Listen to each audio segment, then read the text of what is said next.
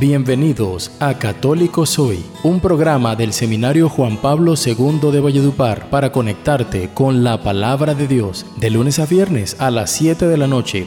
Católico Soy. Católico soy de sacramentos, de vela en mano y procesión. Hoy hemos llegado al final de esta semana de toda una semana reflexionando acerca de la palabra, de reflexionando acerca sobre la naturaleza caída del hombre, donde hemos hablado y transmitido por medio de varias radios comunitarias y a través de esta aplicación por Spotify, nuestro podcast Católico Soy. Y hoy, como viernes, trabajaremos también el Evangelio. Vamos a trabajar también como tema del Catecismo de la Iglesia Católica en el numeral 1790, el juicio erróneo. Pero antes de empezar con toda esta temática, con todo este sistema de evangelización que hemos preparado para ustedes, vamos a encomendarnos a Dios, vamos a orarle, vamos a, pedirle su presencia, su Espíritu Santo, para que nos ilumine. Vamos a decirle, Señor Jesucristo, camino, verdad y vida, rostro humano de Dios y rostro divino del hombre, enciende nuestro corazón el amor al Padre que está en el cielo y la alegría de ser cristianos. Ven a nuestro encuentro y guía nuestros pasos para seguirte y amarte en la comunión de tu iglesia, celebrando y viviendo el don de la Eucaristía, cargando con nuestra cruz y rugidos por tu envío. Danos siempre el fuego de tu Santo Espíritu, que ilumine nuestras mentes y despierte entre nosotros el deseo de contemplarte, el amor a los hermanos, sobre todo a los afligidos, y el ardor por anunciarte al inicio de este siglo discípulos y misioneros tuyos, queremos remar mar adentro, para que nuestros pueblos tengan a ti vida abundante y con solidaridad construyan la fraternidad y la paz. Señor Jesús, ven y envíanos. Qué hermosa ha sido esta oración, rescatada y salvada de la oración que se ha hecho antes de empezar la conferencia que se dio en Latinoamérica, que fue la quinta conferencia general del episcopado y declara mucho el deseo de servirle a Dios, de remar adentro con Dios, de estar con Él y de que Él esté con nosotros. Hoy por eso démosle gracias a Dios porque nos ha permitido escuchar este programa, porque nos ha permitido una semana llena de bendiciones, una semana de alimento de su palabra. Porque como dice el Salmo, como tierra seca y angostada sin agua, te deseaba yo, Señor. Entonces vamos a escuchar una canción, vamos a entrar en sintonía, vamos a disponernos para escuchar el Evangelio del día de hoy.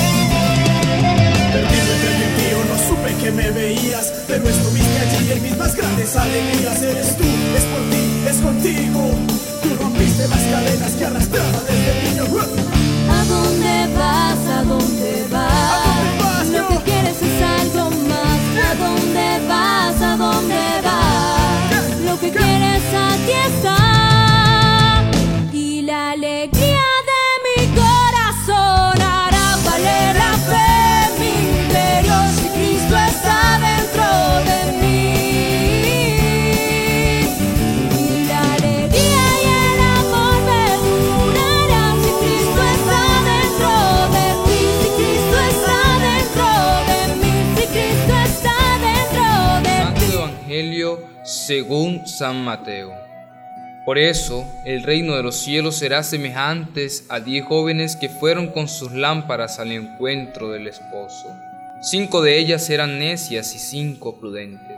Las necias tomaron sus lámparas, pero sin proveerse de aceite, mientras que las prudentes tomaron sus lámparas y también llenaron de aceite sus frascos.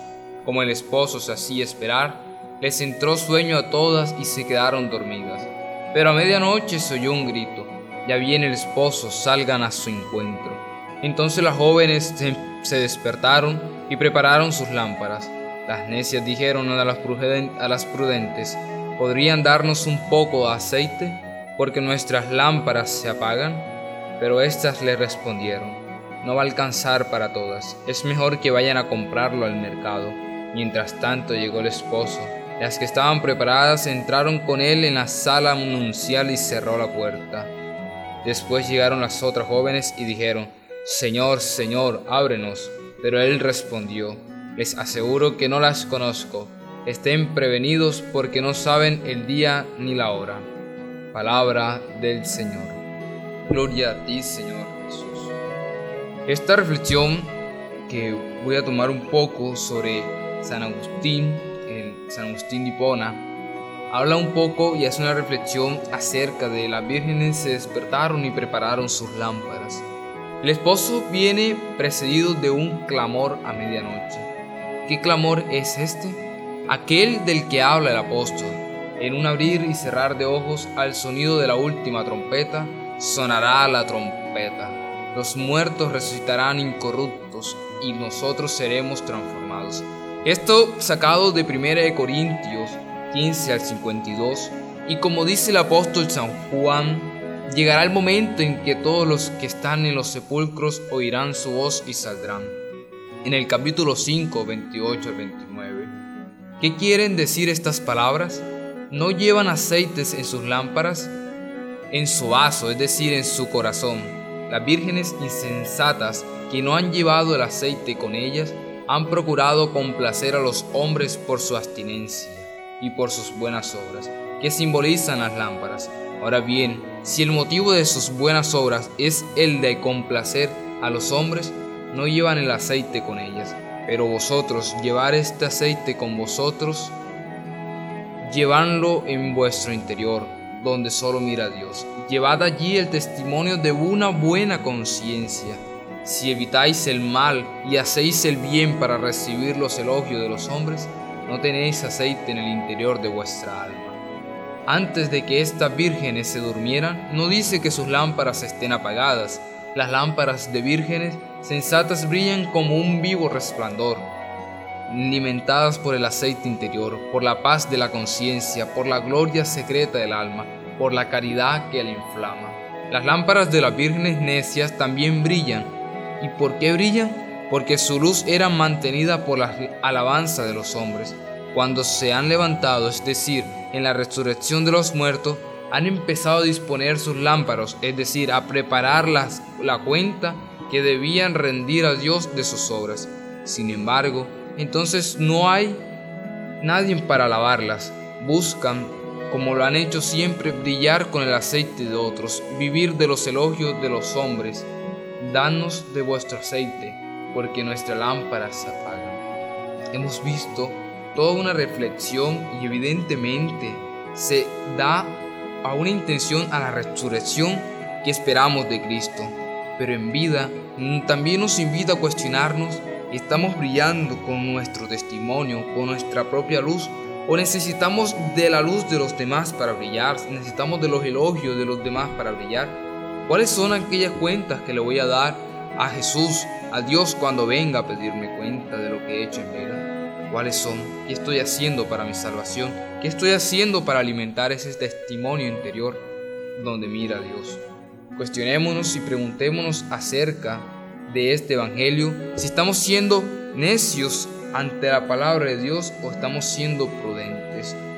Preguntarnos un poco sobre este Evangelio que ha sido muy enriquecedor y ha sido muy bueno. Gloria al Padre, al Hijo y al Espíritu Santo como era en el principio, ahora y siempre, por los siglos de los siglos.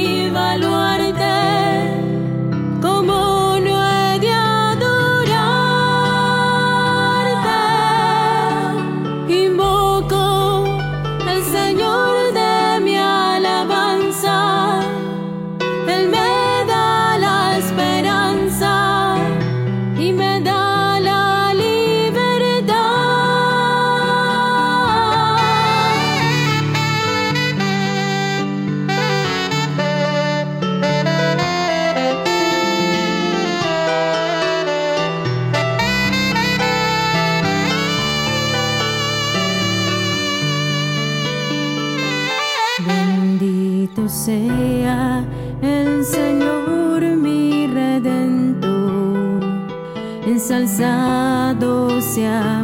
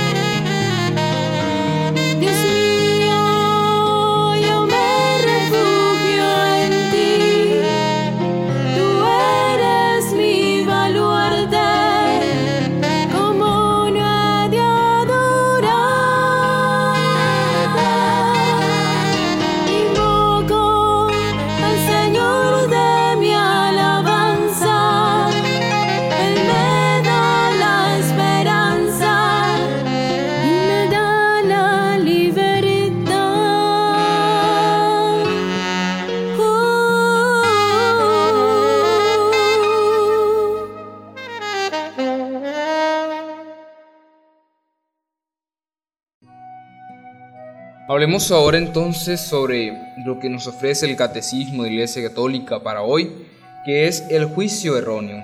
La persona humana, y esto lo hablamos desde el ámbito de lo moral, desde el ámbito de lo ético, haciendo una construcción y una unión de razón y fe, porque tanto razonable como del campo espiritual, del campo de la fe, llevamos este contexto y esta concepción de juicio erróneo porque la persona humana debe obedecer siempre el juicio cierto de su conciencia. Si obrase deliberadamente contra este último, se condenaría a sí mismo, pero sucede que la conciencia moral puede estar afectada por la ignorancia y puede formar juicios erróneos sobre afectos proyectados o ya cometidos. Esta ignorancia puede con frecuencia ser imputada a las responsabilidades personales. Así sucede cuando el hombre no se preocupa de buscar la verdad y el bien, y poco a poco por el hábito del pecado, la conciencia se queda casi ciega. En estos casos la persona es culpable del mal que comete. Es como si la voluntad de la persona se fuese corrompiendo cada vez que peca, cada vez que va pecando, pecado tras pecado, la voluntad y la conciencia van haciendo una, una corrupción, va cada vez quedándose más ciega, como lo dice el catecismo. Así que cada vez que peca, ya es algo que se va convirtiendo en un vicio que comete ya sin ninguna conciencia, sin ninguna voluntad. Y dirá uno, esta persona no tiene conciencia, no tiene cargo de conciencia cuando peca. Y en el, en el ámbito de lo racional, dirá el principio socrático que nadie yerra voluntariamente, o sea, que nadie peca voluntariamente, implica que toda vez que una gente elige algo lo hace por considerarlo, al mismo tiempo como bueno o al menos preferible a otra cosa. Su elección es internamente racional. Por eso, cuando Sócrates habla sobre la conexión estructural entre error y autoengaño, constituye sin duda uno de los aportes más decisivos del pensamiento filosófico. De esta concepción en torno a la naturaleza y estructura del error en general y de su aplicación específica al caso del error moral se siguen, se siguen importantes consecuencias para el modo en que Sócrates considera el fenómeno del conflicto motivacional. Asimismo, se muestra la importancia decisiva que tuvo la concepción socrática para la discusión de la estructura de las conciencias moral, tanto en Santo Tomás de Aquino, que también trabaja este tema del juicio erróneo, porque la ignorancia es algo que aleja de la verdad. Y si nosotros como cristianos buscamos a Cristo, buscamos la verdad. ¿Y qué nos aleja de la verdad? La ignorancia. Dos puntos importantes para este tema. El juicio erróneo se da por la ignorancia y la ignorancia nos aleja de la verdad. El desconocimiento de Cristo y de su Evangelio, los malos ejemplos recibidos de otros, la servidumbre de las pasiones, las pretensiones de un mal entendida autonomía de la conciencia, el rechazo de la autoridad de la iglesia y de su enseñanza, la falta de conversión y de caridad pueden conducir a desviaciones del juicio en la conducta moral. Si por el contrario la ignorancia es invencible o el juicio erróneo sin responsabilidad del sujeto moral, el mal cometido por la persona no puede serle imputado, pero no deja de ser un mal, una privación, un desorden. Por tanto, es preciso trabajar por corregir la conciencia moral de sus errores. O sea, de que ya la persona, aparte de ser algo personal, algo interno, algo espiritual, se vuelve algo político, algo social ante las demás personas. Ya no va a ser solamente pensamientos, sino que van a ser actos, actos de ignorancia, actos de una, una conducta no moral ante la sociedad.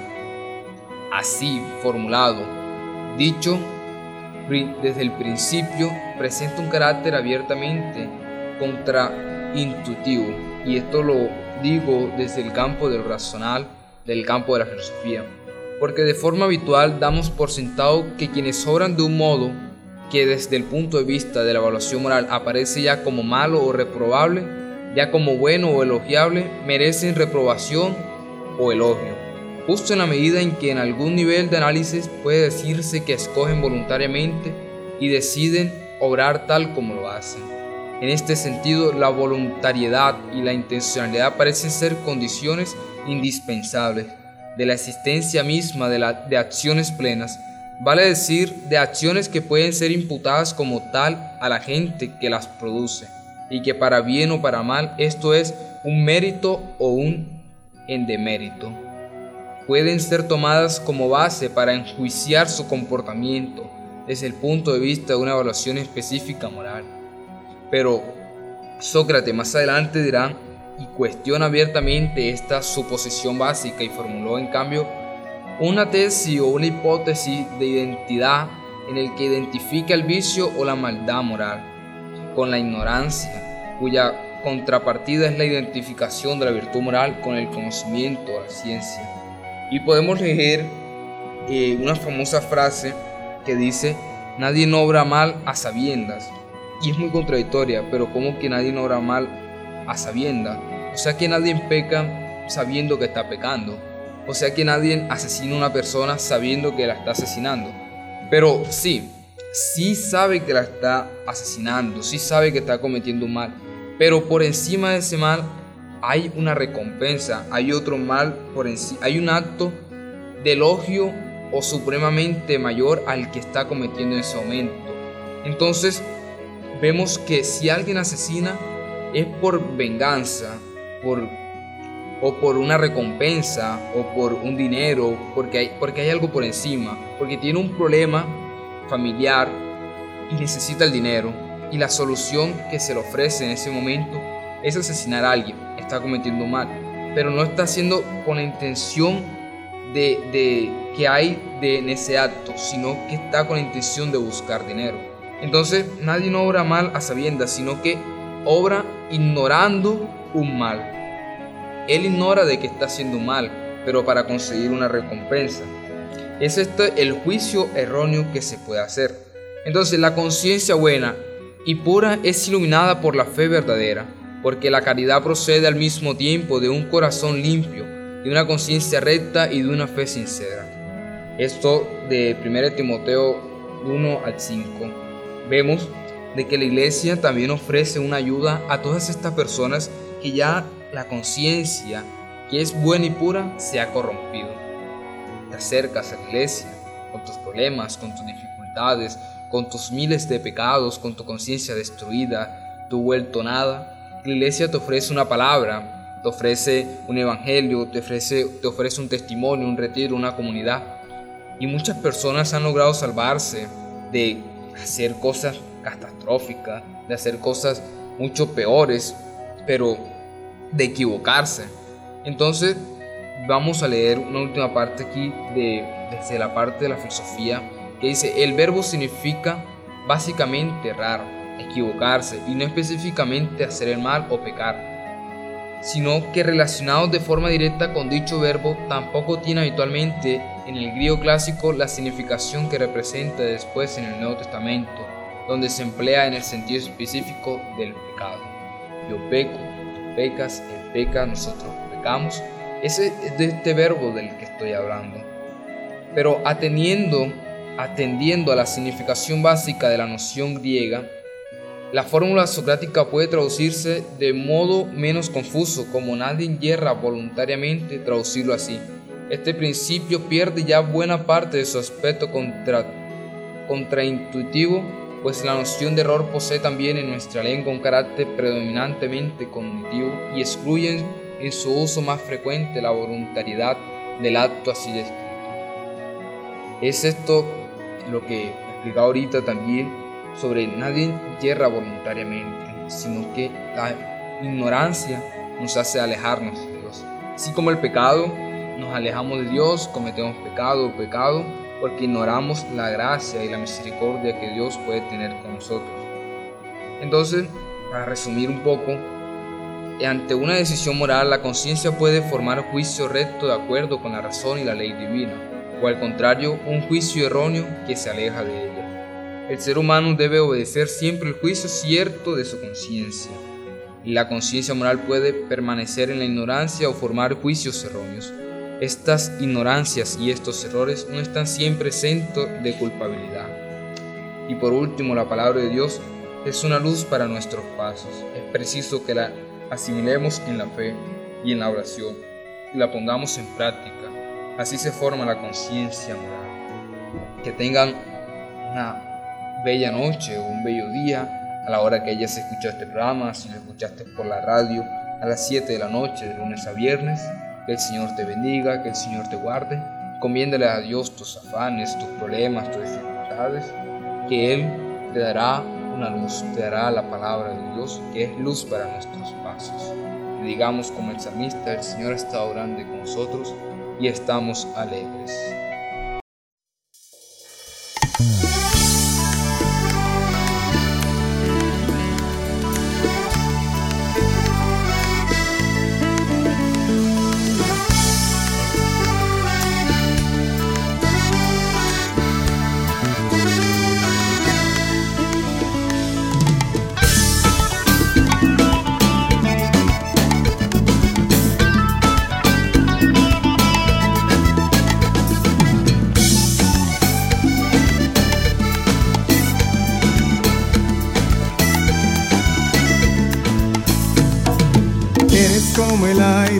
Respiro.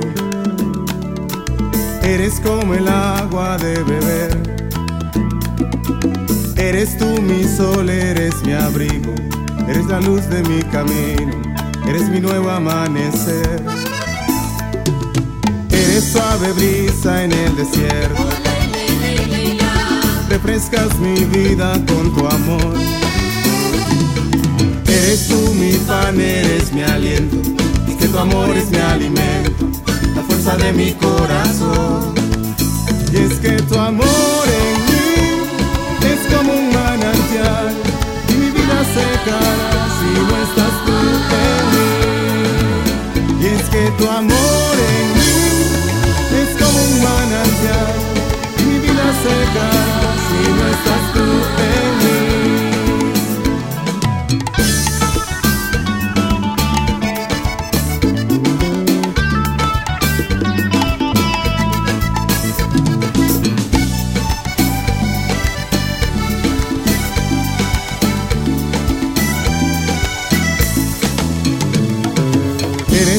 Señor, mi fortaleza. Eres mi roca, mi protección. Eres tú la fuente de agua fresca que me renueva y me da fuerza para seguir en ti, Señor. Eres suave brisa en el desierto. Refrescas mi vida con tu amor. Eres tú mi pan, eres mi aliento, que tu amor es mi alimento, la fuerza de mi corazón. Y es que tu amor en mí